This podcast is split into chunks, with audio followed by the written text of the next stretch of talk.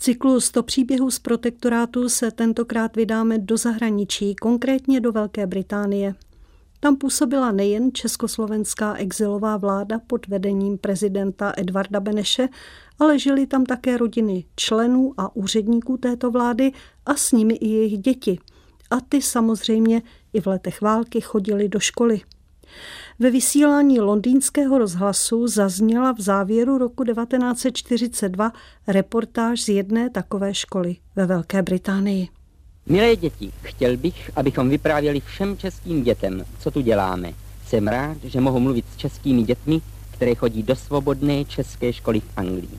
Řekněte, vzpomínáte si na školu doma? Vzpomínáme. Už je to ale dávno.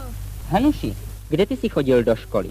Já jsem chodil do školy v Plzni, však tuhle Petr je také Plzeňa. Ba, že jsem chodil do školy doma a také jsem pro, prošel mnoha cizíma školami. Než, jsem, než jsme odjeli, byl jsem ještě příliš malý kluk a, a mnoho si nepamatuju. Víte, po, potom jak přišel Hitler, Hitler tak, tak jsme s tatínkem a maminkou odjeli do ciziny. Někteří menší žáci si na českou školu ve vlasti nevzpomínají vůbec. Jiné mezi tím prošly celou řadou škol, jak sami nebo se svými rodiči přežívali v exilu. Londýnský rozhlas však přinesl reportáž i o tom, jak v Anglii studovali starší děti. Zde je alespoň úryvek. Ze zvukového pásu vysíláme návštěvu Československé státní škole ve Velké Británii, kterou jsme navštívili v době předvánoční.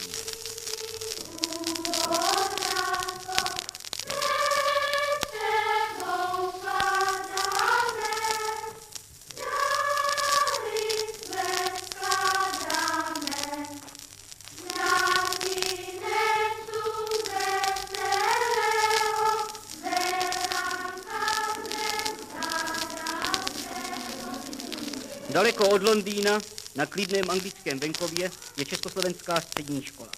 Je to pěkný, trochu feudální dům, jehož zdí naplnila válka československou mládež.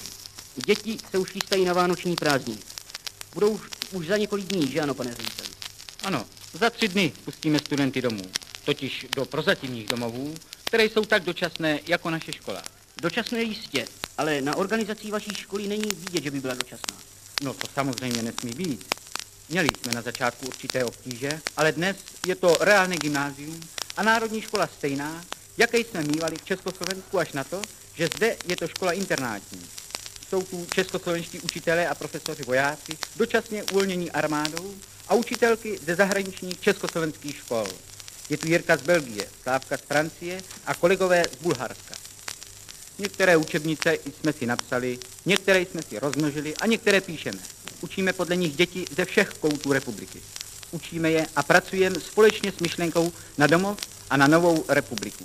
Do studia Českého rozhlasu Plus jsem pozvala historika a bývalého senátora za ODS Tomáše Grulicha, který se českým školám ve světě dlouhodobě věnuje. Jak na vás obě tyto reportáže z roku 1942 působí? Na mě působily velmi dojemně, když tam zpívají ty děti a vzpomínají na Českou republiku, vzpomínají na češtinu, jsou rádi, že se učí česky. Tak opravdu mě běžela taková ta husina.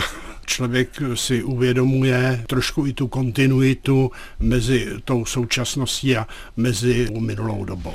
To samozřejmě nebyla jediná česká nebo československá škola ve světě. Jaká vůbec byla tradice těchto československých škol? Tak když pomineme Vídeň, kde to bylo na základě, na základě zájemné smlouvy mezi tehdejším Československem a Rakouskem, ke kterému nás vyzvala smlouva ze Saint-Germain, tak v roce 1920 byla podepsána takzvaná britská smlouva. Letos to bude teda 100 let a to bychom neměli zapomenout. A tam bylo sepsáno, že oba dva státy si vzájemně budou podporovat eh, ty menšiny, které v těch státech zůstaly. To znamená Československo německou menšinu a v Rakousku českou menšinu.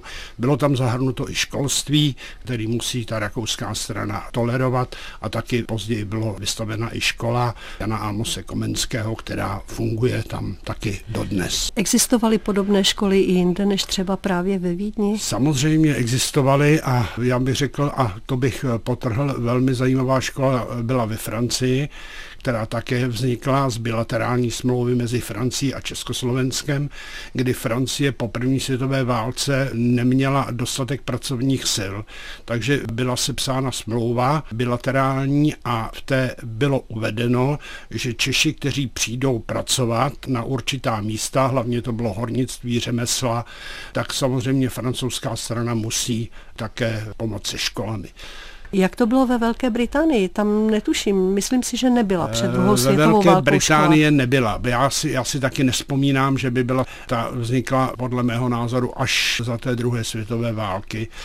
Původně byla v Londýně, pak se, jak začaly eh, ty nálety na Londýna, tak se postupně stěhovala, až skončila ve Walesu.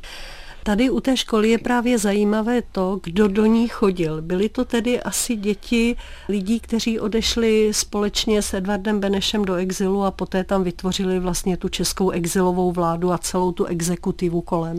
To je jedna část těch dětí a druhá část byly tam taky Vintnovy děti. K tomu jsem chtěla dospět. Ne všechny Vintnovi děti ne. samozřejmě chodili do této školy. Netušíme, jaký tam byl teda poměr těch dětí, řekněme těch úředníků exilové vlády a těch Vintnových dětí. Já si myslím, že by se to vyčíst dalo. Já to nevím, že jsem eh, neprošel řádně ty archiválie, které eh, tady jsou. Je báječné, že v Národním archivu je archiv těchto škol z Londýna a tenkrát to přivez můj předchůdce v Senátu Edward Outrata, který chodil právě do této školy. Jeho otec byl před eh, druhou světovou válkou ředitelem zbrojovky a samozřejmě v roce 39 emigroval, protože to by asi těžko přežil a byl jak pro zahraničí, tak i pro Meneše velmi důležitou osobou, kde zbrojovka za války samozřejmě hrála, hrála velmi důležitou roli.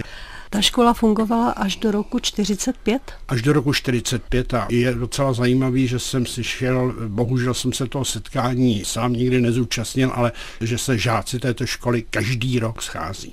Uvádí historik a bývalý senátor Tomáš Grulich. Určitě stojí za to dodat, že dnes české školy v zahraničí doslova vzkvétají. Na všech kontinentech jich jsou desítky, tvoří ucelený systém vzdělání pro děti od 18 měsíců do 15 let a navštěvují je už tisíce dětí Čechů žijících v zahraničí. Tyto školy dnes tvoří páteř českého krajenského života ve světě. Náš dnešní pořad končí. Ze studia se loučí Milena Štráfeldová.